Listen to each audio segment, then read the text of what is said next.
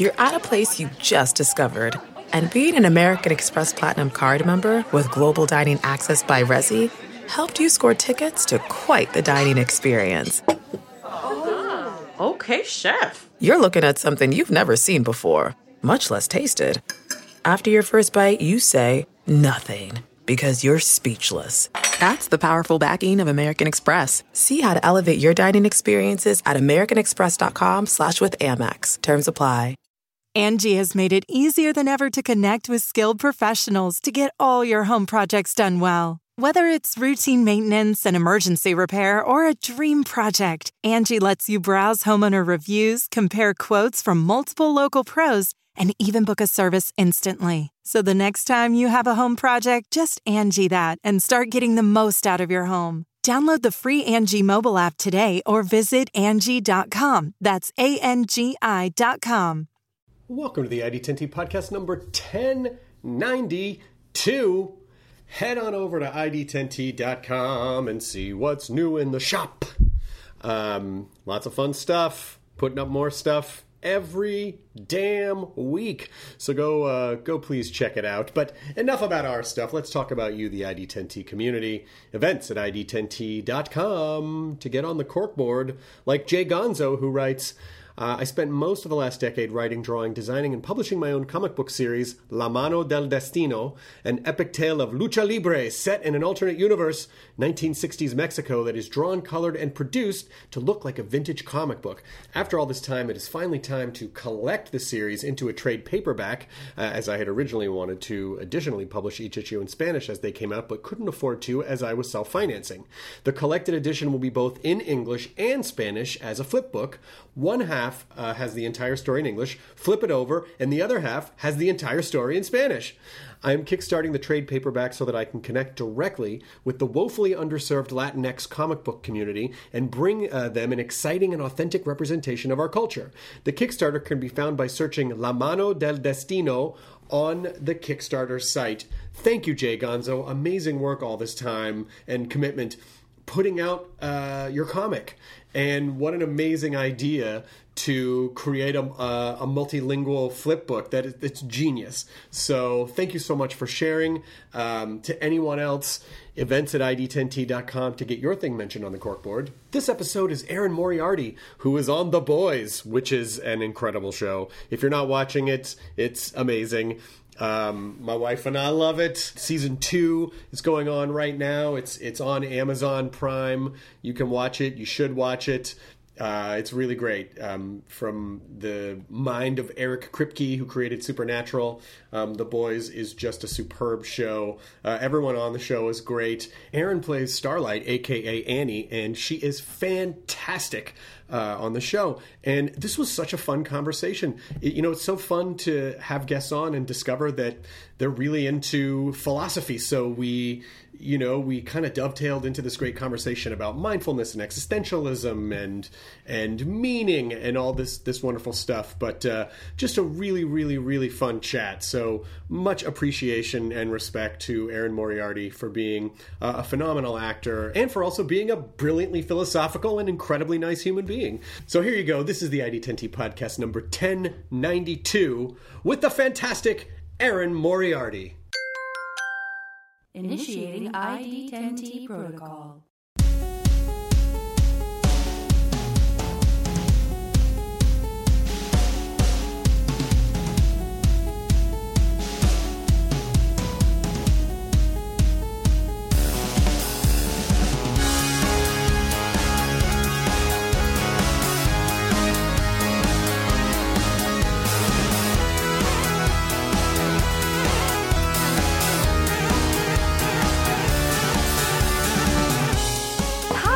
Hey, how's it going?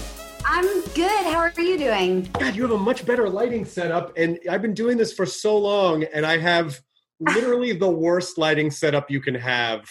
Well, you're backlit. That's the you're problem. backlit. That's why. But Yeah, you know what? I can still see you. Like I played around with it before because I'm in front of a window right now. Yeah. But I've been doing so many Zoom meetings lately, and I've just been playing with my camera and its position because this is now the world that we're in and how we had need to adjust. But I can still, I can still see you. It's not as bad as some of the Zoom meetings I've been doing. If I if I lean back, I'm in utter darkness. If I so I have to like so I have to like awkwardly lean forward to some of the light. I've experimented with put. There's a wall here. I've experimented Uh-huh. putting light like a weird vampire because I'm just like Yeah. totally watching. So yeah. I think I got to move. This I don't know. I think people are forgiving right now. Do you know what I mean? I feel like Yes. I feel like they're more forgiving than they usually are in terms of quality because everyone is just doing their best at the moment. You're absolutely right. It's the little things that we get hung up on are like, no one cares what your lighting setup is. We're And it, yeah. if they do, they're caring about the wrong things, you know? Yeah, or there is that also. Sometimes people can go through into like this veil of denial because they don't want to think about the big ticket items, and so they just focus on Uh-huh. really stupid things like my sandwich is cold. Like, okay, you, maybe you're being distracted Yes. because you cannot deal with everything else. Yeah. Yeah, exactly. So let me just first of all say, just because Uh-huh. it's an audio podcast, your Uh-huh. home is gorgeous. Uh, I see like a Spanish style, maybe uh, late 1920s style Spanish, which is uh, which is our house, even though you can't Yeah. tell from this room. Mm, yeah, no, that's exactly right. I think my my building was built in the night. My building was built in the 1920s, and it is it's Spanish style, and I love them. Like I'm originally from um, New York City, and when I came out to LA, all of the architecture that appealed to me most was the uh, Spanish style houses and the buildings, and I just find them to be the most beautiful. And the last time I was looking for um, a condo, I looked at so many boxy ones that were Mhm. modern and really nice, but they felt more like bachelor pads. They were a bit sterile. And then I walked into this place and it just had character. And I'm just so, I'm just really into anywhere that's got a bit of history and you can see it in Yes. the aesthetics. You know what I mean? And then you update it and customize it to your own liking. But I love old, I love old architecture and old places. Yeah, and and in LA, this is about there. There is there is a stratum of Los Angeles that dates back to Mm-hmm. the late 1800s, but it's very it's very small, and you really Mm-hmm. have to search for it. So a lot of LA architecture history Mhm. really kind of starts in the 20s when it starts Mhm. booming with the film industry and people start moving out to Los Angeles. So for us to be Los Angelinos, it's like, yeah, this is our history. But to any other part of the country saying like, my building is so old, it was built in like 28, they're like, Uh-huh. okay. you know, know. this is our history, so it's gorgeous. It's, It's just a gorgeous place. Yeah. Do you like? Yeah. Do you like? Uh, do you watch a lot of renovation shows? Okay, so so you know, I feel like if I got into them, I would love them. The reason why I'm obsessed with architecture and interior design because my mom works in interior design and growing up, we're from New York City and we grew up I grew up predominantly in this like big pre-war quintessential like upper west side apartment and the way she her style was beautiful and impeccable Mhm. and I try and kind of emulate her to the degree that I can. Yeah. But she instilled in me this kind of obsession with interior design. And I also just feel like, um, I feel like as an actor, you know, we have a lot of periods, extended periods of dormant time. So, a house to me is something that just you can always have a project going on and a way to upgrade it and make it more yours. And so I would say for me, interior design has always uh, played a role in my life and heart the way fashion does for some women, you Right. know? Right. Yeah. It's it. It reminds me just sort of.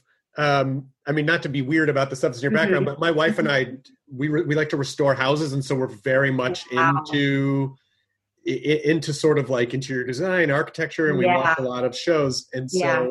what I love about how your place is appointed is that it looks like my wife has this theory that Huh. you don't, you don't try to necessarily put into a place what the building isn't exactly asking for. You kind of pick Mm. pieces that speak to you, and Mhm. you are kind of the story that helps tie it all together. So there's Mhm. this really great industrial wall lamp in the background, and it looks like Mhm. I'm trying to see if that's like a little mid-century Yeah. piece, but then this really Uh, great.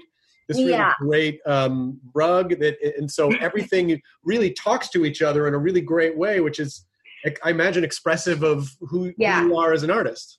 Yeah, I mean, I definitely. I'm also such a. I'm such a homebody. Like, ironically, um, despite my job, I'm pretty introverted, and so for me, building a home that was reflective of myself, that I feel totally comfortable in, was really important. Because also, you know, you travel a lot for acting, and I'm gone customarily like half of the year, and so this was the first place that I owned, and I owned it as of a couple of years ago. And it was the first place that really felt entirely my own. And so it was the first time that I felt like I had full creative license to just do with it what I wanted. And so I don't know, I just really, just like you said, it's to me, it felt like since I am a homebody, the perfect opportunity to kind of cultivate, cultivate a space that's reflective of you, but that you feel totally comfortable in and that's is aesthetically pleasing Yeah. you know Is this Uh, your first home? Is is this your first? This your first Mhm. one? First so what? one, ad- yeah. So what advice do you have for people who are Mhm. maybe home right now and experiencing their home more than just a Mhm. place to sleep and eat and shower? Mhm. That are saying, you know, like I want to figure out who I am and how to express myself and with interior design. Like, what are some tips that you would give to people? Honestly like one of the things that was really helpful to me and this is this is pretty nerdy when it comes to interior design i think it's going i think it's a level of effort that maybe not a lot of people would consider putting in but it pays off Mhm. is like I have a gallery wall and it has a lot of artwork on it and it's it literally made like um a word document with screenshots of the photos and artwork and arranged it on the document to see how it would would look all That's a great together. You know what i mean? To see how it would look all Yeah. together according to the dimensions. But i would say like boards like pinterest is so popular right? And you Mhm. can i would say one of the benefits of like Instagram and Pinterest is I'll save things that inspire me for style or home, especially Pinterest. And when I was um, decorating my apartment, I made a mood board for my apartment, and it was it was so like I would see so many pieces of furniture or like my dining room area was totally inspired by one photograph I saw on Pinterest. Do you know mm-hmm. what I mean? And I love like I love a mix of things, but I love kind of Scandinavian furniture and, and, and mid century design mixed with like eclectic vintage. And so I would just search for that. And and I kind of just copied a bunch of things and combined a bunch of things. So my home is really derivative, but I would say like visual representations of what you would want and then just going out and trying to find them. And if you're on a budget, honestly, there are so many websites and furniture stores right now that are not super expensive. And if you if you're building a home and you want to upgrade it a little bit and you're just you have a good eye and you just are committed to the search, you can find really cute things on a budget. Yeah, yeah. Well. Which, you know, I, I I've had this conversation with a lot of people about how I love sat. We love almost everything in our house is either antique or salvage or Mhm. upcycled, Mhm. and it's just the the word got out on that a handful of years ago, and now stuff that you it's like the markup is getting crazy. Oh It's my god, like- it's insane. it's like 400% of what it was like five or six years ago. You're like, eh, I mean, it's a cool old window, but it's just an old, you know, like, let's not get Really? Exactly. $1,800, really? I so, know. do you have go to sites that you like to find bits and Oh. bobs of things? Yeah, I mean, I would say, well, I would say that I've done a lot of, um, I have done quite a bit of restoration hardware. I've done a little bit of West Elm. I've done, um, in terms of vintage, like there's this vintage rug site that I think has the most beautiful rugs I've ever seen called Woven Abode. And I love rugs. Like to Yes. me, the ru- I just I love them. And then um I'm trying to think of what else. I mean, Room and Board has really good stuff.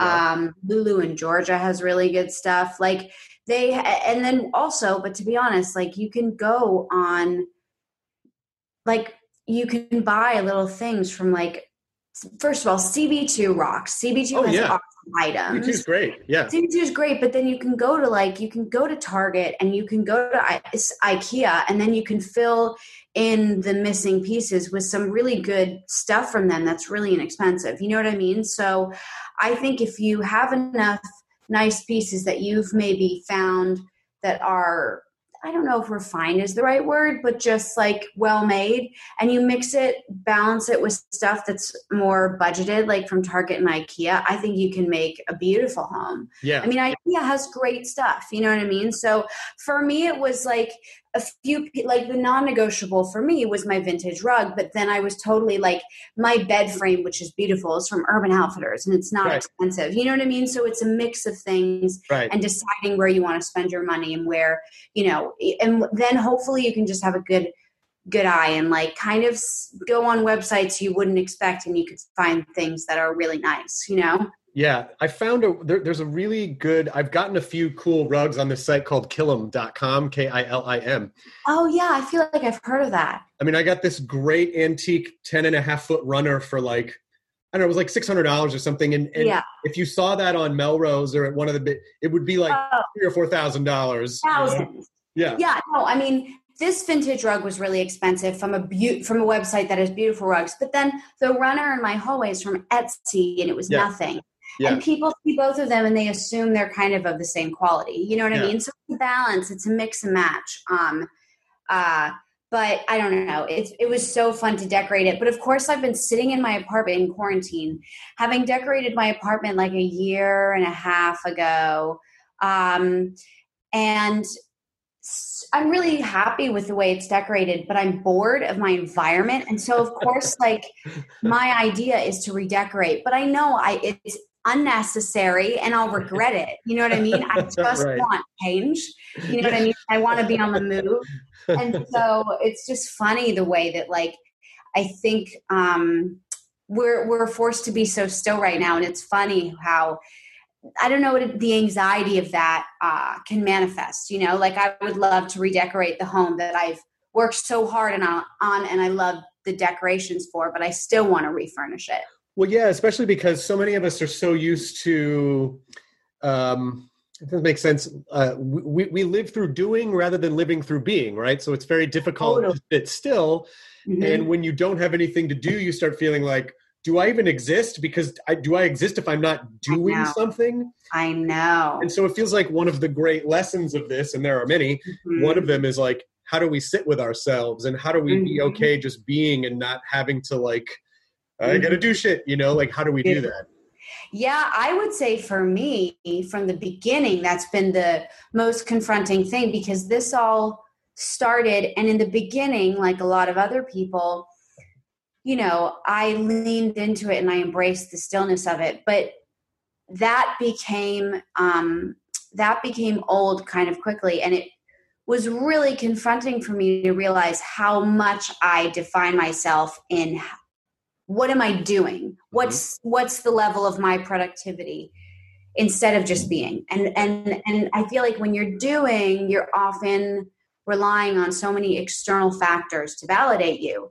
And I wasn't aware of how much I was doing that. And then this all went down and you know, like the entertainment industry, it really shut down to a certain extent and there were certain things still happening, but I've never been more still and the things that came up in terms of like confronting yourself how much do i rely on these external forces to Mhm. define myself how much do i wrap my identity around doing and being productive instead of just being able to be and i just think that that has been a universal issue for myself and a lot of people i know but it's a luxury issue to contemplate because when you Sure. consider the state of the world right now and how people Yes. are being affected do you know what i mean Yes. just the mere ability to ruminate over things and get introspective um i re- i recognize the the the privilege of that Understood. Yes. but it's definitely been confronting I um my wife and I our favorite our favorite show of the past Mhm. year um was The Boys. Was it? yeah, two, like two of our big shows were What We Do in the Shadows and Uh-huh. The Boys, and you know Rick and Morty, and then Yeah, a bunch yeah, of yeah. design and investigation discovery shows. But I've known Eric Kripke for 25 years. When we were, No way. when we were basically kids, I was in this low budget movie, and he was the first AD, and we've been friends since like 1994. Wow. And then and now, now like watching like oh Eric is one of the most accomplished showrunner Showrunner. creators in television. It's so wonderful because I've just yeah I love the guy. I've just known him for so long. He's such a good dude, and it's so funny though because he'll tell us the story about how he's told me this more than once about how he once got hired like years and years ago to be a first AD on a job, and he had no idea what the fuck he was doing. So I wonder if that was it. I'm sure that was it. I'm sure that was it. he talks about it to this day. Yeah, I had lunch with him about I don't know a handful of months before quarantine, maybe the end of last year, beginning Huh. of this year, and uh, and it was just so funny to sort of like, how did we get here? Like, you know, how where did time go? You know, it was just one of those Yeah. things. But he's, I have a tremendous amount of respect for him because uh, he said something that I've not heard often in this business, which is rather than like try to build an empire where he's overseeing a bunch of he goes you know what i just like the intimacy of focusing on one show it Hmm. allows me to have balance with my family i get to hang out with my kids i don't have to stress Yeah. and i was like that is an incredibly enlightened and very mentally healthy approach for a business Yeah. that that is not common in that Yeah. in.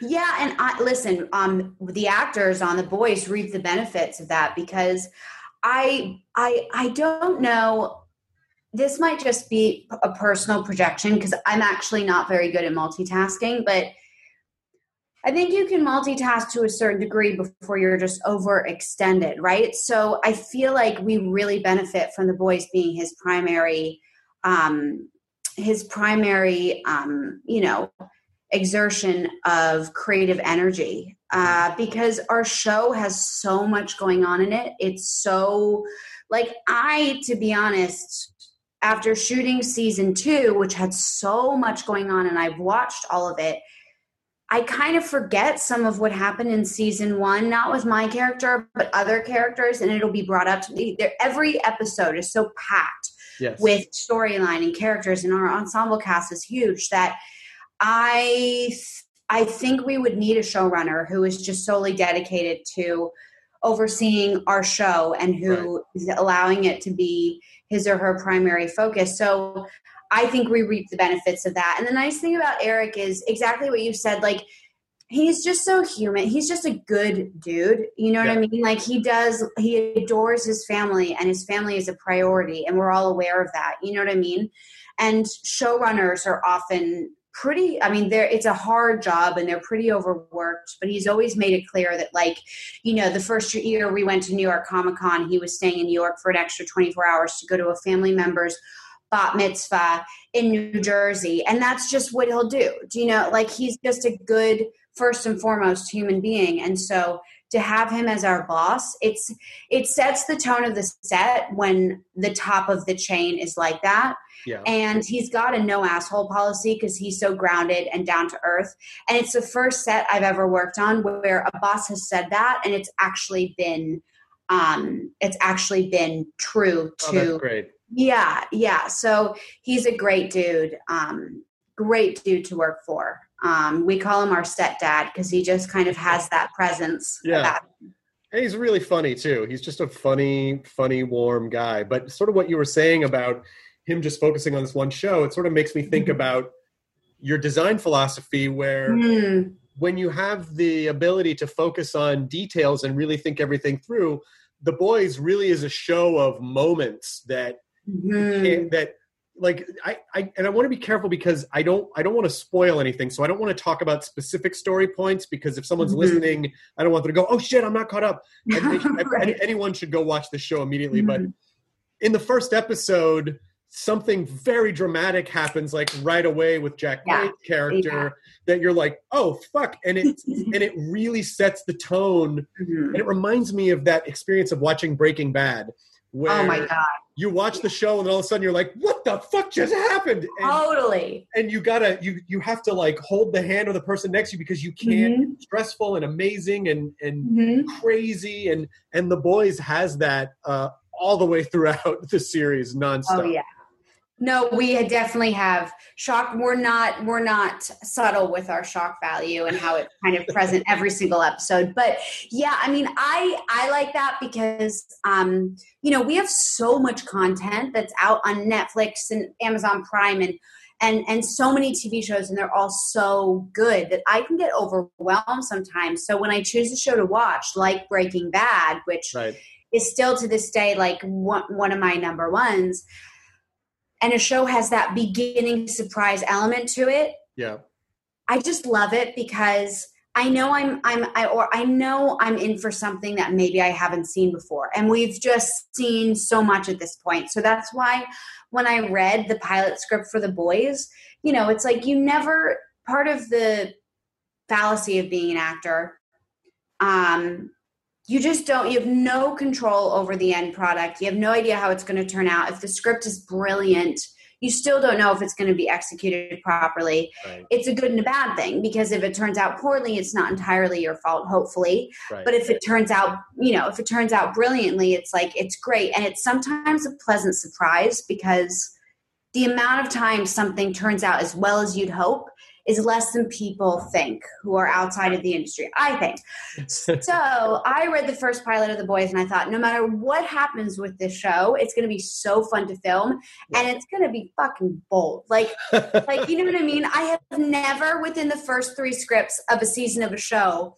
read, uh, and this is like a tiny spoiler, but not as big as the one about Jack Quaid and what he goes through, but with Fatal Cunnilingus, where this girl is sitting on this guy's face and she squishes him to death. You know what I mean? And I was like, bare minimum, it's just going a to great be name for a band, by the way. That is a great name for a band.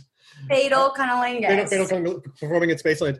Um, yeah, I was like, I just don't like. I don't even care. And then it was so, it was great that people it, it was received well and people liked it. But I was like, ah, this show is so fun to do. I just kind of I let go and I was like, I don't even care at this point. This is so wild, and every episode holds so much. I don't know. There's so much surprise and shock that it's just like to see what comes out of Eric Kripke's brain is a delight and to be to happen to be able to act in it is just fun you know? Yeah, and again, without going too much into detail, the show really does a good job of being a pretty interesting, great commentary on our obsession mm-hmm. with social media culture and our obsession with mm-hmm. celebrity and what that means. And mm-hmm. and uh, it the, the show is just a really fun ride, and I mm-hmm. really I, I I hope it goes on. I really hope it mm-hmm. goes on for a lot of seasons. You're great in the show, and it and it and it it really is just I didn't know what to expect. I just knew Eric had done the show, and I said to my mm-hmm. wife, like, "Oh, my friend Eric, he created Supernatural. He's got this new show. There was signage for it all over Comic Con last year, yeah and within five minutes, we were like, Jesus Christ, this is amazing!" and, and we binged, like, we watched them all immediately. So, Yeah. uh, do you? Uh, because also, if you're lucky enough to work for a long time, sometimes, like you said, you work on things you can't control the outcome, and yes oh, what are you working on? Oh, I'm working on this thing, but I don't know if it's something. But to work on something that you're proud of and you can't wait to Yeah. talk about is a real gift in in this business. yeah it is and then for it to be an ongoing thing you know what i mean because prior to this i'd done a little television but mostly like mostly movies and mostly indies so they were short really short shoots. You know you invest yourself in them for a very small finite amount of time and then you let it go. If they do well great. If they don't you know it is what it is. It teaches you to kind of just be present with the shooting experience. But for this to kind of catalyze any excitement and, and positivity in the reception and then be able to go back to work Yeah, is is just an unprecedented experience for me. And it's just it's very cool. And it incentivizes all of us to go back and and and like you know with season two which there can be pressure with. It's like the difficult second album right? And i think eric felt that and we all felt that. And um with season two I think Eric was just incentivized to top his game, and I think he did do that. You know, I think um, luckily. So, but it's just cool. It just motivates you to go back to work and like keep working hard on all of our all of our characters and and and add to their nuances with each season as we as we're able to live in their shoes a little bit more and and and be able to take their history into account because we've played it on screen and um yeah and the people on that set are really wonderful people so so it's just been overall a really unprecedented experience for me and the ride so far has been really great and um you know it's it's I feel like an audience member when I get each script, and each script has just the craziest shit in it. Every script has like a shock value moment. Um, and it's just fun, you know, whether I get to be in it or I get to observe my coworkers doing it. It's just like, I, I have had many moments when I've looked over to my coworkers on set and we're like, I cannot believe that this is our job. Like we get paid for this, you know? yeah, because it's you know, it, it's so interesting because it is about superheroes, but it's also not at the same time. Mm-hmm. And the superhero part is almost incidental to the mm-hmm. sort of mm-hmm. commentary of the show. And whereas a traditional superhero show, like the, the, the, the, powers are sort of demonstrative. It's like, oh, look, you know, Superman can shoot laser, you know, he can do that. But with this, the mm. powers create this complex level of added responsibility to the characters and mm-hmm. also add to the shock value like they drive the momentum of the story at the same mm-hmm. time in a way that's really unique i mean it's it the, the show is is is really a triumph do, do, do you when you went to comic-con last year mm-hmm. had the show aired yet or was it about to air so it hadn't aired yet it was no literally it was. about to air and i and so it was it was it was really it was a really fun experience but simultaneously i and we were also shooting season two at the time right we had gone picked up for season two prior to season one's release. So comic-con was really fun. I think because it was a graphic novel because before it was a show we already had a pre-established fan base so we went there and there was already a level of enthusiasm and there were a lot of fans but it was the re, you know it wasn't out. So we right. had all the hopes in the world, but you just never know what to expect. And so I remember being there and it was really it was really celebratory. It was really fun. We were all soaking it up, but the show wasn't coming out for about a week. Okay. And um we were in the middle of shooting season 2 and I just thought god maybe just because quality doesn't always correlate with success and i believed in the quality of our show but it's really like it pushes the envelope it's a little bit you know it's very irreverent. So i didn't know if that would translate to it being received well. But i remember being at comic-con and thinking this is so fun. This is either going to be like the kickoff to a really awesome ride or it's going to be the moment where we just all have to soak this up and our time here together and be grateful that we even have this experience, you know? Because I also was thinking, well, if the show comes out and we're in the middle of filming season two and it's not received well, the rest of filming season two is going to be the most awkward, weird experience in the world. And then it came out and then it did well. And it was the rest of season two was awesome and it was overwhelming because we were going to set every day in Toronto and and and and and we were all together when it came out and did well. So that was really fun. But Comic Con was a really fun experience, but also I just did not. I'm so suspicious of the of being. I don't know of the potential success of something. I think you're conditioned as an actor if you work more and more to just keep expectations totally at bay. So we were celebrating and we had fans there, but it wasn't out. And I couldn't get over I couldn't get over that. I needed for it to come out and prove to me that it would do relatively well before I felt fully celebratory. But lucky luckily that gratifying moment came. But um yeah, Comic Con was really fun and I I gotta be honest, like I'm I'm bummed that we're I mean of of course we can't be there this year. It would right. be it's impossible. Yeah. But I missed it. I missed that experience like, you know, all, like like-minded people who are just nerding out together, being in the same place and just having a blast. I really missed it. You also would have seen a lot of Starlight cosplay too. Yeah, yeah. that would have been that would have blown your mind because I've I've I've witnessed that before Uh-huh. when someone starts on a show and then all of a sudden it starts to tip and become a thing and they're like, "Oh my god, that person's dressed," you know, and then they just love the you know, they marvel at the detail and then watching them go up and nerd out with the fan and go, "Oh my god, your cosplay is amazing. It's exactly what my character is." I mean, that type of connection it's just yeah, what Comic-Con is all about. But you know, we will get back there someday, but we will. couldn't, couldn't Yeah, we happen will. this year.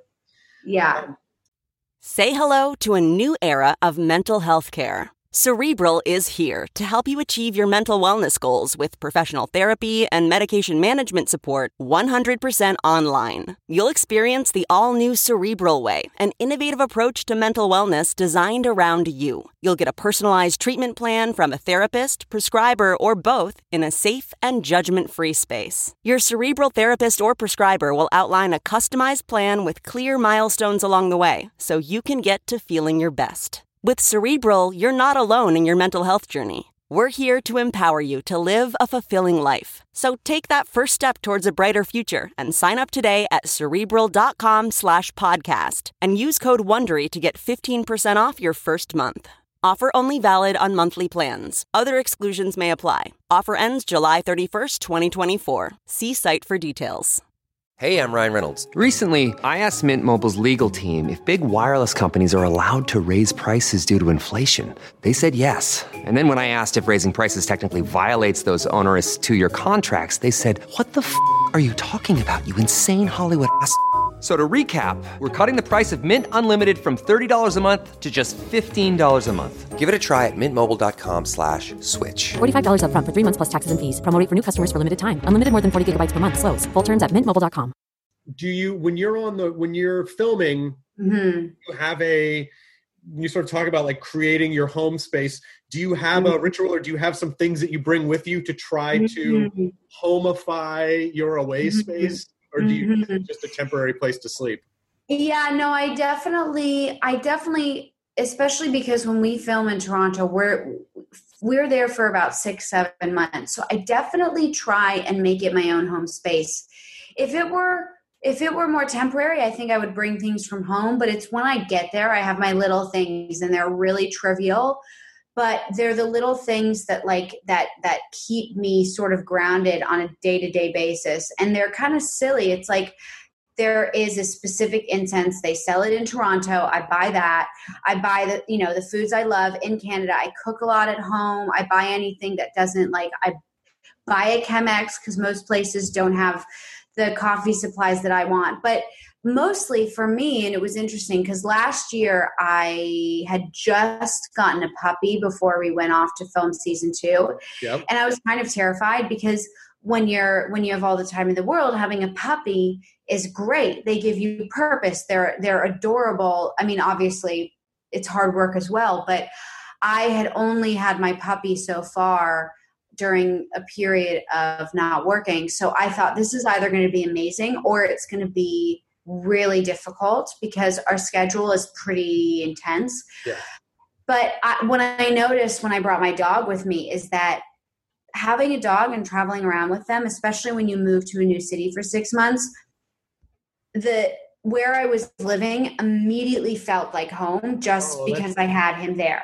It was it was the most um, grounding sort of ritual or addition I could have had in my home, and I was relieved because we have these very long days on set, and I would think, oh, maybe I'm not going to want to come home and walk the dog. I just usually want to just crash.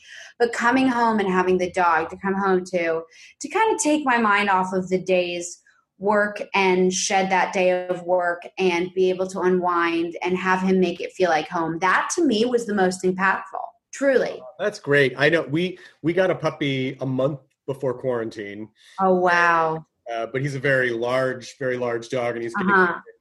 And my favorite part of the day is my wife and I will kind of walk him just before sunset and it's just so meditative and he loves it and there's so many smells for him and it, we're walking Mhm. outside together and it's you know it, it it really does it really is like soul healing to sort of feel like yes.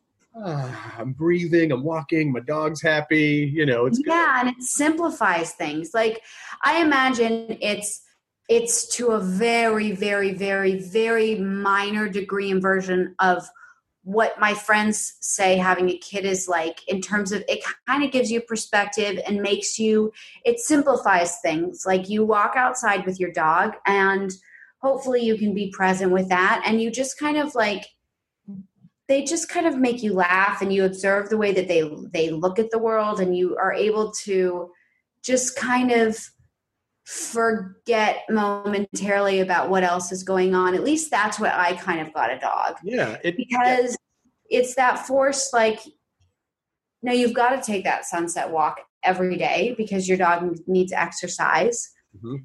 and it gives you a it gives you a newfound sense of purpose. And i think that's just healthy to have especially out of an animal that all it's going to do is reciprocate the love you give it you know what i mean all it wants is love it's so sweet and also it and much in the same way like the, the comparison to having kids at least this part is I, I Mhm. think there's definitely the connection of it gets you out of your head and it gets you out of focusing on yourself and it's so Yes.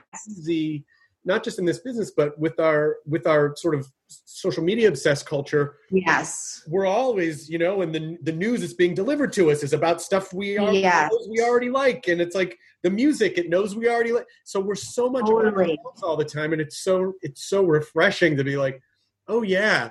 This, yes.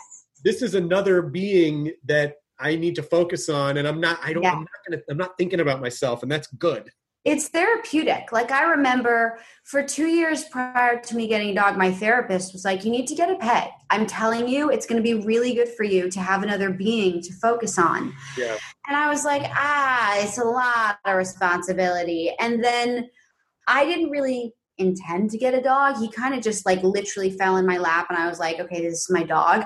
And it's true. It's that it's that it's that it pops that bubble that that we tend to live in. I i also think that like when you're an actor you're you you're, you're kind of selling yourself. You are the product. Mm-hmm. And so it can it can kind of lead to a living in a, a chronic narcissistic bubble which i am constantly trying to fight against. Sure. And for me, the dog thing has been pivotal in that. It's those little things that keep you grounded and not just, especially right now in quarantine too, when we're all in our spaces and in our heads a lot, and we don't have the resources we normally would to interact with other people and disconnect from ourselves in a good way. And and so I think it's really beneficial to have something like a dog that you can exert that not even exert it, but that you can use to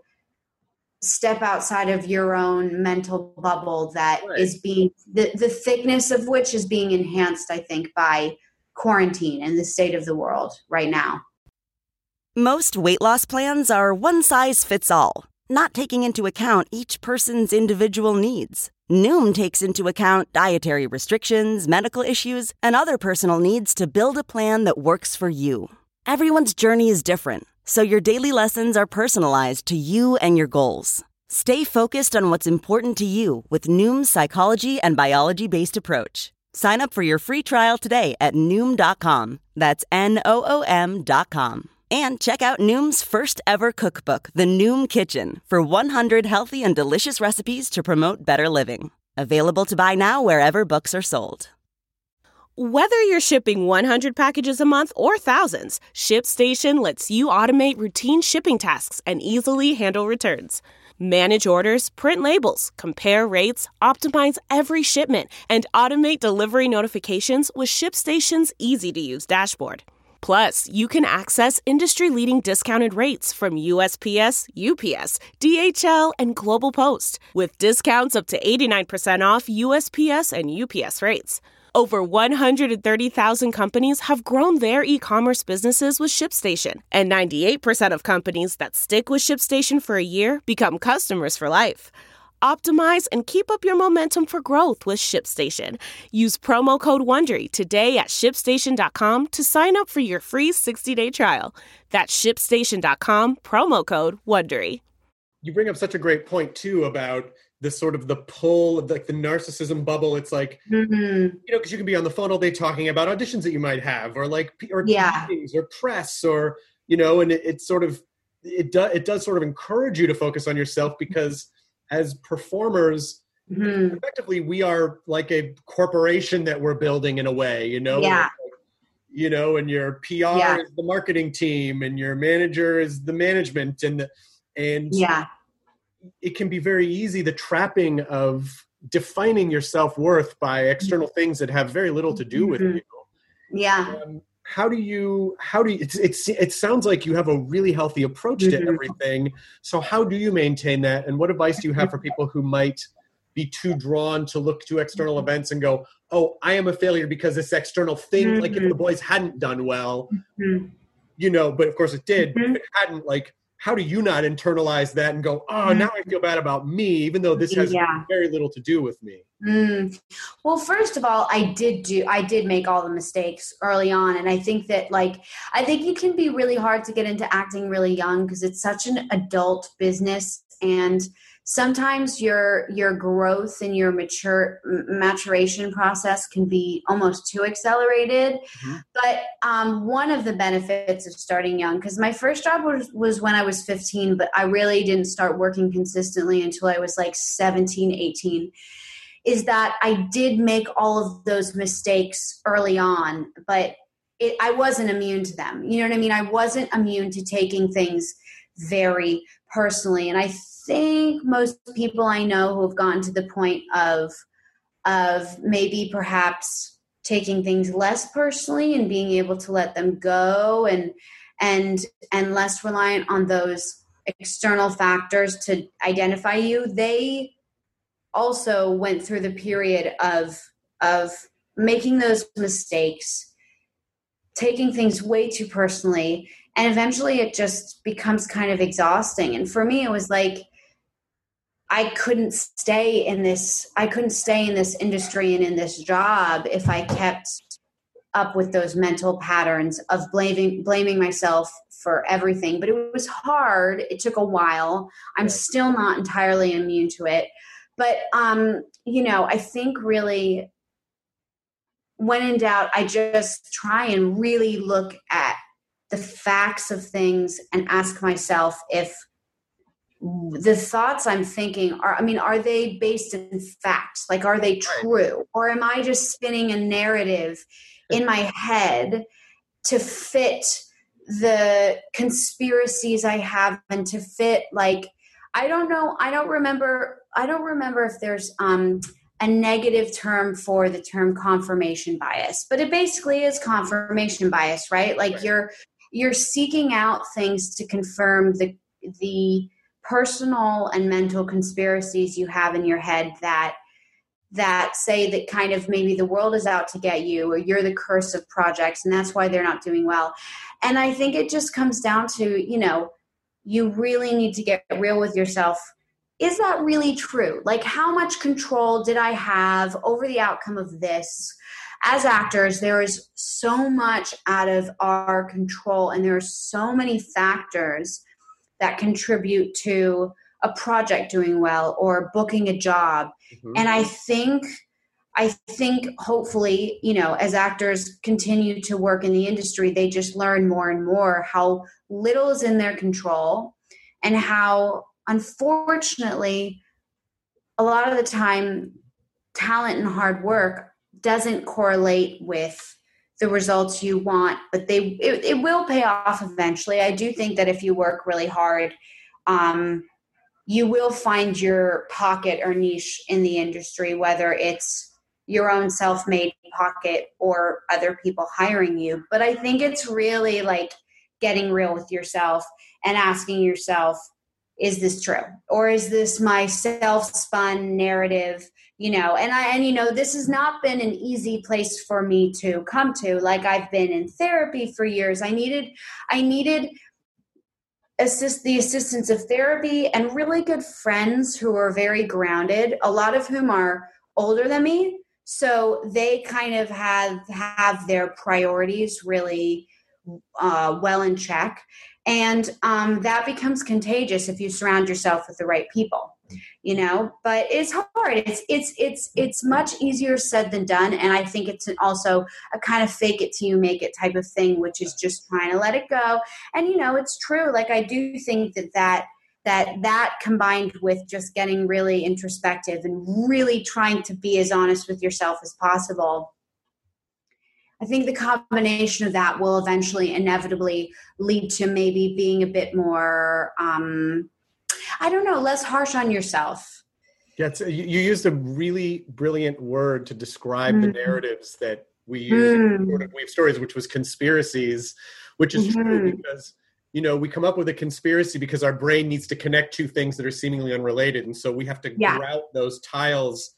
And often we will do that with whatever our default settings are and if we hate ourselves then it's oh I, that happened because i'm a piece of shit and of course mm-hmm. that's i always do or that happened because the world is out to get me or that happened because. right and so that what you're saying about is this true i read i don't know it might have been on mm like the mindfulness subreddit or something but it was about yeah. one way that someone found to combat that very thing you're talking about was mm-hmm. to ask the question who who told me this Right. You know, it's like if you go, oh well, you know, this probably didn't work out because that person like who told you that? Well, yeah. well, no one actually told me that. Okay, well then you don't know if it's true, and that helped kind of dissipate, you know, that that kind of rabbit hole of that shame spiral and that self totally. Because if you can't confirm in your head, like, oh yeah, no one told me that, right? Sometimes help break that pattern. Yeah, exactly. Very often there's no there's no evidence to support some of the the mental and personal conspiracies we have floating around our head yeah. that we think you know in terms of uh, the world being working against us but also um, in, in, terms of our placement in the world and in the, in, in in the business and you know telling ourselves that this keeps happening to me because I am, you know, I, our, the industry is very triggering of insecurities, right? So I think whatever your insecurity is, it's it's similar to like when you don't get a job or mm-hmm. when you get broken up with you're like, okay, they broke up with me because of this, which right. isn't necessarily true, but you project because it oh, it's so triggering of insecurities. Yeah. So I think you just have to get good at kind of recognizing what your insecurities are, what your triggers are, and just there's this teacher who I've listened to a lot in interviews, but she's a writer and she's I think that her books would be deemed kind of in the self-help category, but her name's Byron Katie Mm-hmm. And her main thing is is that she talks to her clients a lot about, and she talks a lot about in interviews, is just the simple act of asking yourself, you know, can I really say that this is true? Do I have the evidence and facts to back this up?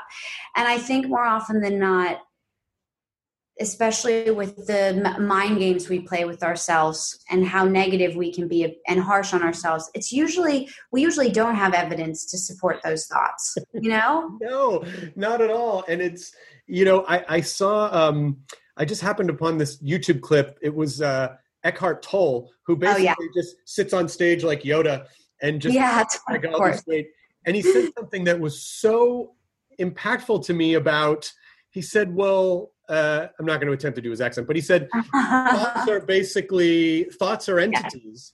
Yes. And, and, and they feed on your attention, and that's what yeah. they do. So when yeah. you have a thought and you give it a little bit of attention, it mm-hmm. gobbles a little bit, and it gets big. I'm paraphrasing. It gets bigger and bigger, and then before you know it, you're you know mm-hmm. this one little thought turns into you know oh my life is worthless, and I can't because it just it gets yes. bigger, bigger and grows.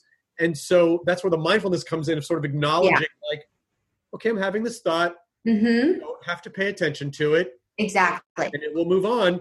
And it just even thinking about thoughts as, as their own individual entity mm-hmm. and need to survive, a survival instinct on their own. Yeah. Was, was paradigm shifting for me because mm-hmm. it makes all the sense in the world. Yeah. And it's, you know, Eckhart Tolle talks about this a lot. Um, it, it's, it's kind of, and this is, you know, I'm still striving to do this. Sometimes it works, sometimes it just doesn't. But trying to be a witness to your thoughts and looking at them as entities that are t- separate from you. You know, I think he says, and a lot of other um, authors and and and kind of self help. I don't want to call him a guru, but you know, like people of his kind say this that your thoughts are not you, and that's another thing that's just like to implement that is really difficult, but the occasional reminder of that is important. And it's so funny actually because I, I was reading the power of now by eckhart tolle when we were uh, shooting season one of the boys and i and i loved it. It made a profound impact on me and it's really you know and what he says about how if you're you know, if you're anxious, you're too stuck in the future. And if you're depressed, you're stu- too stuck in the past. And that rang so true for me. And I was reading his book and it was, it was really enhancing my ability to be present. And it was really, um, you know, kind of the way, like, I don't know, meditation or antidepressants can just make you, can elevate your spirits. That's how much this book did for the, while I was reading it. And, to the degree that it that it for a moment I, I had to drop the book until I finished filming because it hindered my acting a little bit, which which might be just very individual to me, but it made me so kind of at peace with the present. And especially towards the end of season one, I have to be crying a lot, okay? And I was having, and I've never had trouble doing this, I was having trouble crying on set because I had Eckhart Tolle in my head saying, well, you need to ask yourself, is there anything wrong right now? Is there anything wrong? And if there's anything like, wrong. Don't get healthy yet. Don't get healthy yet. I need to broken to do this. Totally. Yes. And it was like, you know, he says if there's something wrong and you can control it, fix it. If the, if you can't fix it, embrace it. And I was like, fuck Eckhart you're helping me too much. He was in, he was talking to me in my head and I had to cry and I couldn't get there because I just felt so at peace. So it's a testament to the book. And I tell people, you know, who let's say they want to do a digital detox, they want to be present, or they just want an overall like um I don't know, spiritual car wash. I say read that book, but it was just so funny because it was so powerful to me that it literally hindered my ability to cry on set. That's so it interesting. Me feel so at peace for a moment. That's great. I mean, it is that it's that great thing, and and I wonder about this a lot of time too, where I think like, oh, if I felt, you know, uh, if if I were less ambitious, uh, you mm-hmm. know, if I were more fulfilled, if I'm more, mm-hmm. if, if I become more fulfilled, or I am more fulfilled, and then I don't work as hard, then I don't achieve as much. Mm-hmm. And then a lot of times I would just sort of stop there. Yeah. And, you know, now I go, well, yeah, but isn't the goal to be happy? It's like it's not to right. chase happiness like it's some kind of a drug. Right. The idea is to be happy in the moment. And if you don't need to do all that other stuff, but you lead a happy and balanced life and you're happy yeah. and your significant other is happy and healthy and yeah. what else do like truly it's fun to do. It's fun to work. It's mm-hmm. fun to but to but to do it because it's joyful and not because yes. you're trying to fill a hole or not because you yes to define you because you have a low self-esteem and you want to be you know and yes that's such an it, it's just such an interesting um the more you focus on the actual present like you're saying it's like mm-hmm. a lot of the other stuff just falls away and it's like yeah mm-hmm. I, I think this is how we were meant to i think this is how we were meant to feel I think so. I think so. And it's really hard to be present and not be, you know, I think if you have that ambi- ambition in you, you're always going to have it to a certain extent, I believe. I don't think you can totally I I mean, and I think it's a good thing. You know, I think you can I think you can balance, hopefully, that's what I'm trying to do. Balance, you know, being present with ambitions so that they kind of are able to exist simultaneously so that you're fulfilled but you you're you're motivated to work. But that balance is really hard to strike because because you know i kind of have the i kind of just will read literature like the power of now by eckhart tolle or i will and i'll try to have those really healthy thoughts. And some days it works some days it doesn't. Some days i am just thinking about the future and what's next. But I think the more you just kind of consume that type of literature or just listen to podcasts that that involve people who kind of speak that way through osmosis you start to maybe perhaps be able to practice it a little bit more. Mm-hmm. But the balance is hard to strike, especially if you're an innately ambitious person. It's hard, you know, yeah. it's hard to to kick that constant kind of obsession with the future, which I still have. And I have now more than ever because quarantine's kind of uncomfortable and yeah. actors aren't working as much. And like, I'm not working till January. And I hate this feeling of being in quarantine. And I've never felt this way where I just want to fast forward my life to January. Right. And I hate that. And I am trying to. I am trying my best to kind of fight against that and be present. But um, right now, as a right now it's better to practice that than any time before because so many of us are uncomfortable with staying present given what's going on in the world and given the dormancy of things you know because you're lucky because you can talk to people and people are home and and and you know a lot of us are able to tap into creative outlets we normally can't but at the same time like i just i'm desperate to be back on set Sure. I'm desperate for life to resume. So I'm I am I am struggling with the presence thing now, but I think awareness and acknowledgement of the need for it in your life is the first step, right? And then well, yeah, and you also know it's just a process. Like some days yeah. you feel grounded, and other days you know you don't. But you also know, like, well, that's just part of it. And tomorrow I could feel fine again. And January will be here before you. And it's already August. Totally, I know, I know. I was saying to my wife that I go, you know, yes, this is a horrible circumstance that the world is in.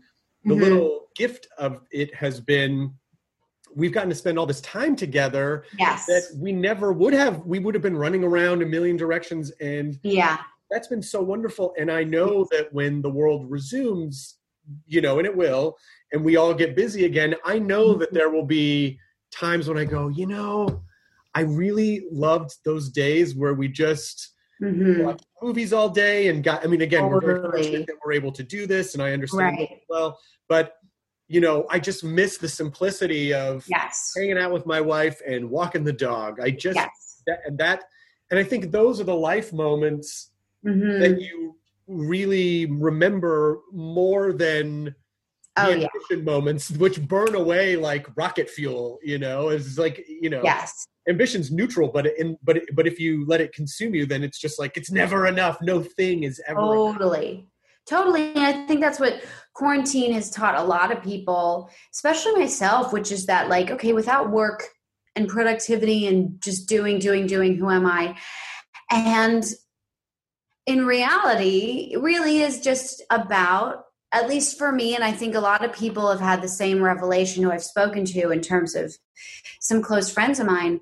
It really is just about the friendships and relationships, and that was that's been subtracted from our lives during this time. We've we're able to FaceTime, we're able to, and and I've done some outdoor safe hangouts with people, and and I have not been totally alone throughout this, but the the the subtraction of that has meant more to me than the subtraction of work. And it just kind of made me realize oh it kind of clarified priorities and that in a really accelerated way. Like when life becomes simple and you're just home every day and there's nothing to do what are the most important things? And it, i think for most of us i think i would say a lot of people kind of get to this point. I think that's why people have families, and I think that's why, but it's about the relationships. Like it's about, you know, the romantic and the platonic ones. And um, that has definitely been a, it's been a nice revelation to have because at 26 i'm kind of in the limbo period between still being you know feeling like i'm too i'm too young to have a family but but that is floating like around eventually but it's but i have friends here who are like my chosen family and you know i have a dude and those are kind of where those matter more than showing up to set yeah. and quarantine has clarified that and that's been really you know it's been a really dark period but there are certainly the mo- the benefits that have been most common that I've been hearing about are a the clarification of priorities that people get from this time of stillness and b like families being together for the first time in years like I was talking to a friend who is having dinner with his college age kids every night for like four months, and he's never done that in his entire life. You know? it's, it's so funny to hear that. It's like I said to Lydia, like I don't think Uh-huh. I I didn't I haven't eaten home this much since Yeah. I like high school. You know? Like, Yeah. and and it's great. Like there's Yeah. We understand the sort of like mealtime and you feed the dog Yeah. and now we're eating and we're kind of catching up and we're you know Yeah. it's about the connection and you will you remember anytime you've ever taken a trip with friends or had a really great hangout with friends Mhm. that feeds you so much more than like Oh that God. time I almost killed myself getting to a thing across the country to Totally. You know So Yeah. it's just balance everything's balance I, I know it's like some ambition's good but to Mhm. be consumed isn't great do you have um are there any besides interior design are there particular Mm-hmm. hobbies that you have are there other things that you've cultivated during this that you had never really had Mhm. time to focus on before Um, you know, I um what I've been doing a lot throughout so because I grew up in New York City and I was often like I've always spent time in urban environments. I started doing and because we can't really travel at all safely during quarantine, which I, I travel a lot, like for work, but also for pleasure. Yeah. I started to camp a lot during quarantine and go up to like Northern California and just figure out kind of creative ways to get out of LA and um, take weekends or weeks away. Mhm. And I gotta be honest, like I had never, like I'm a New York City kid, and I had never, I love nature, always have, but camping, I had never done before. And one of my best friends got a camper van. And so we've been going up religiously all the time to Northern California and hiking and he surfs and we'll go to Big Sur. And so that has been really, really nice. Yeah. And has been, you know, because we're camping, you're able to do it under very safe circumstances. yes And um, it's been really essential because being stuck, being in my apartment for too long and um, not being able to get away at least a little bit can kind of shrink my perspective. So that's been great. So I've de- uh, taking up camping and also like learning about how self sufficient we are when we're able to go camping or go camper vanning is really fun. So I've done that. Um, I mean, like I've just been cooking loads, which is the cliche of, you know, I haven't done the sourdough kit, so I don't fall totally into the cliche of quarantine. and then I just like it's just been to be honest with you, like a lot of time spent with my dog, a lot of time spent um reading, Mhm. which I normally do, but this is just like reading taking an afternoon to just read is foreign to me. Unless it's like a weekend i don't do that anymore. So i think i've read about five books so far in quarantine. And um and just watching old movies that i'd never watched before when, and that when i would tell people i hadn't seen them i would get gasps in the room. So i kind of took it upon myself to watch some movies. And it's funny because i because i watched so many movies from like 60s 70s 80s which i think are like the best era eras for filmmaking. And then and then i filled my quota and then i just started watching mindless things. But lots of old movies lots of camping lots of cooking. Um i wish i was one of those people who had taken up a new language but i'm not. I haven't i haven't i haven't done the rosetta stone yet. I did it. I did it. You Well, did it? I, I did it. I did it before. I was doing it before quarantine because we went to we went to Italy in two, in 2019, and I Ah. Yeah. studied Italian in college. So I'm like, I'll pick it up again, and yeah we have some, and um, and so I did. You know, I did, and and then we just and I thought I was doing great, and then Mm-hmm. we just watched an Italian horror series on Netflix called Curon, Uh-huh. C U R O N Curon, and um, uh, and I was like, I had to read all the fucking subtitles, and I, I was so discouraged. I'm like, Oh, no. because it's you know when people start talking natively, they don't They speak, speak like so they speak in. Rosetta. They speak colloquially. Yeah. Yeah. And every region is a little bit different. And I, and I like I picked I would pick up stuff and then go, God, I've I been know. for like two years. Why didn't I? I know. That's what happened to me. Like when I was, because I got to the point, unfortunately, I'm definitely not still there, but I got to the point of being nearly fluent in Spanish. But then I would go to Spain, where I went a few times, and people would just converse, and they're just so fast and Yeah. so effortless. And I, it was so, it was such a bummer because, like you said, when you're in class, it's just different. It's the way you speak, and you think you're doing so well, and then it just means when we can, you've got to go back to Italy and I spend some know. time. I. I I would love to at some point. I really would.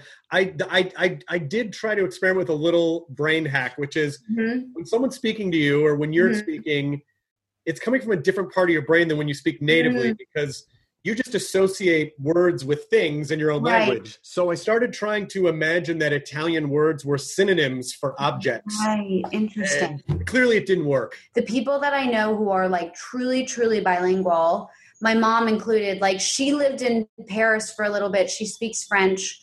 I find that like you either need to grow up with the language or visit a native country for the language a lot.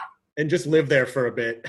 yeah. I mean, was your visit to Italy, did it catalyze the desire to like go back? Oh, totally. Yeah, because we were only there three weeks. We were there for well, we were there for two weeks, and we went to Paris and we went to London. But um, Mhm. but it just but there was so much of Italy that we didn't get to see. Yeah. and it's regionally, it's also different. And yeah, I'm. I mean, I'm. We're we're dying. It's we're so beautiful. It's incredible. so beautiful. Yeah.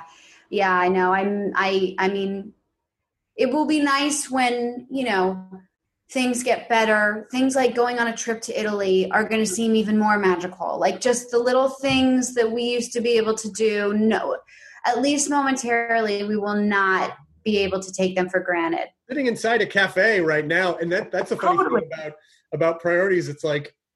You know, oh my God, I wish we could go to Italy. Well, let me shrink this down. I wish I could just go to Yeah. that cafe I had breakfast at every morning. We can't go there now. you know? Yes. And so Totally. Does change all change your perspective but I, I i don't want to take up too much of your time Mhm. as we're wrapping this out Mhm. you know what do you with without Mhm. obviously with this business it's good to be present there- there- like some planning is good to sort of look Yes. future. some are there other types of things that you want to do do you want to produce Mhm. do you want to direct are you writing is there any is there Mhm. anything else or are you pretty firmly because you're gonna You're gonna act as long as i think as long as you want to you're great in the Mhm. delorean movie by the way too Oh, thanks.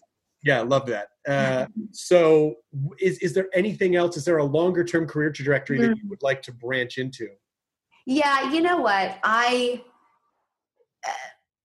it's I, I'm sure I could change my mind on this in terms of directing and writing. Those two things, um, writing doesn't seem to be my forte. Directing, I don't have the desire to do it yet. But that's things. Things are always changing, right? I could be in a totally different place in ten years, but I am desperate to produce because especially because all I do is read books and listen to the news and listen to podcasts and NPR and and consume content that I know would just make such good movies that um, I would love to be a part of the process of producing and have my hand in the process of making film or TV more and have a little bit more control over it because while it's kind of um, maybe liberating and relieving at times to not have control because the pressure is not on you at the same time like the reason why i got into this business is because i just love movies that's it it just was that which and i lo- horror was like my first favorite genre as a child by the way and i know you're a horror f- you're a My, horror my wife is even more than Yeah. I am. Like my wife, y- yeah, that's great. Yeah, love, love. But I just would I would love to produce. I would love to be responsible for getting something going from ground zero to to being made into an actual palpable thing and and and um, be involved with with kind of shaping the story of it and seeking out good material that you know I don't know, highlight stories and characters and humans that are a little bit unconventional that we're not often exposed to. But it would be producing. I would love to. Can I Yeah. pitch you an idea without it sounding too obnoxious? And Please, because yeah. it is really not. This is none of my business, and I don't want to be presumptuous. But Uh-huh. in, in the next four months, hmm you just jot down some ideas or anything that you come across, or even just put on your subconscious radar for any Yeah. stories that you think. Because what I envision is ultimately going to happen. Uh-huh. This has already happened, so I apologize if I'm behind the curve. But The Boys is such a great show, and you've Mhm. your career is really exploding. Mm. Someone's going to come to you and say, like, "Hey, we want to give you your own thing. What do you want to do?" Wow.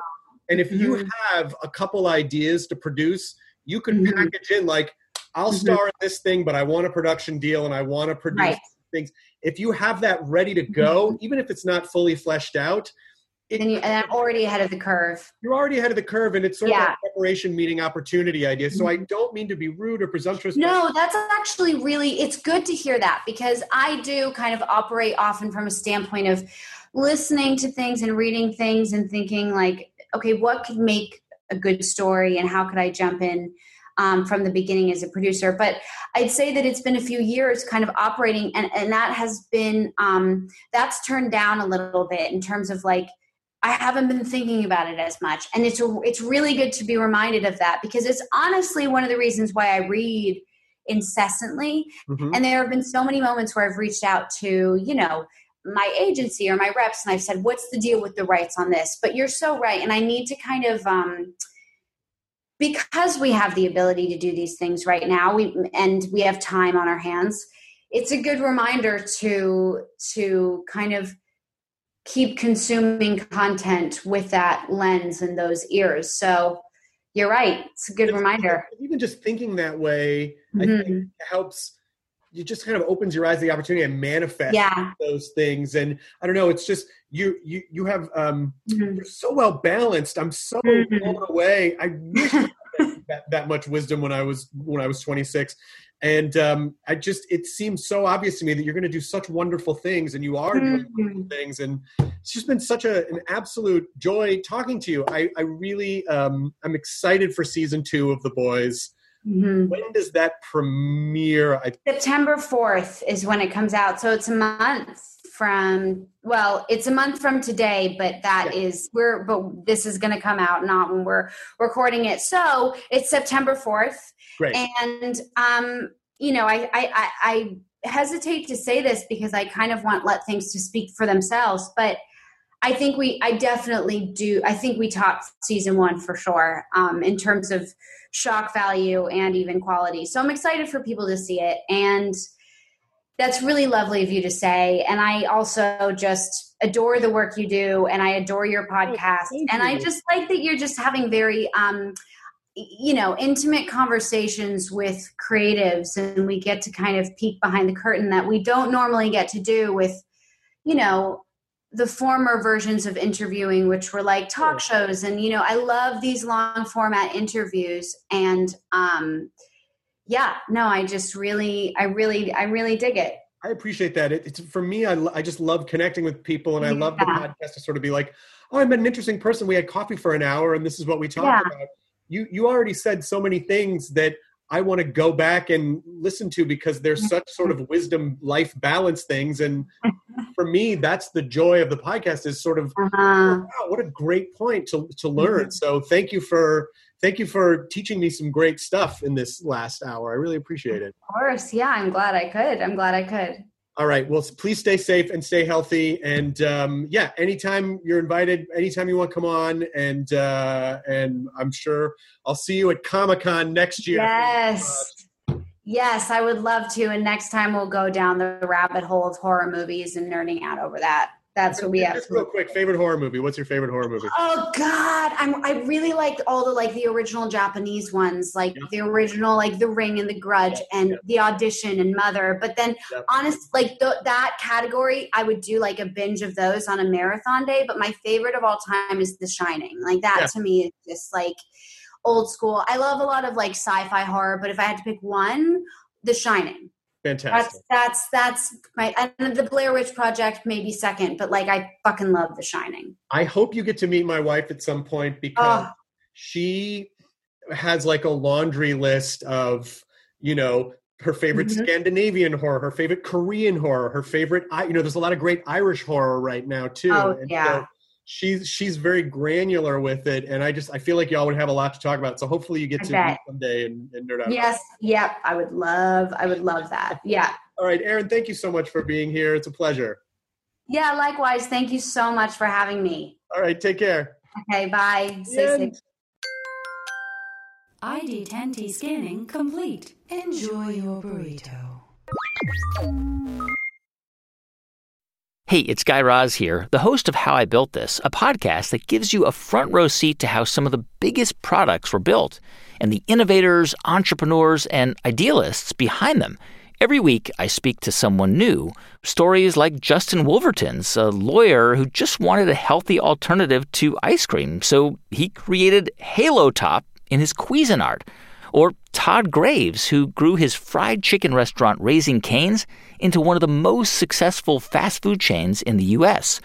All of these great conversations can help you learn how to think big, take risks, and navigate crises in life and work from people who've done all of that and more.